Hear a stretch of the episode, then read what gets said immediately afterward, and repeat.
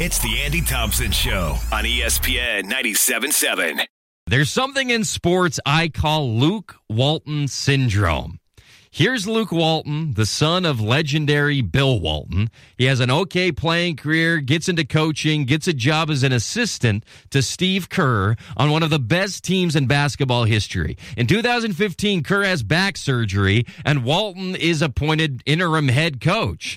The Warriors start that season 19 and 0. Luke Walton then becomes the hottest coaching prospect in the league. Who's going to get Luke Walton? He must be an amazing coach. The Lakers bite. He goes to LA, stinks, fired after a couple of years. He then goes to the Kings, stinks, fired after a couple years. He's now an assistant for Cleveland.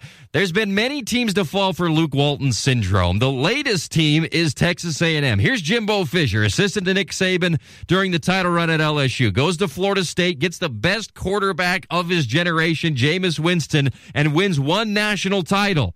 And everybody freaks out. Can we steal Jimbo away from Florida State? He's the Saban killer. He's the biggest name in coaching. Texas A&M falls for it, pays him $100 million, doesn't have one season of more than nine wins the whole time he's there. You got Luke Walton, Aggies. Happens to the best of us. That's your shower thought. We'll be right back.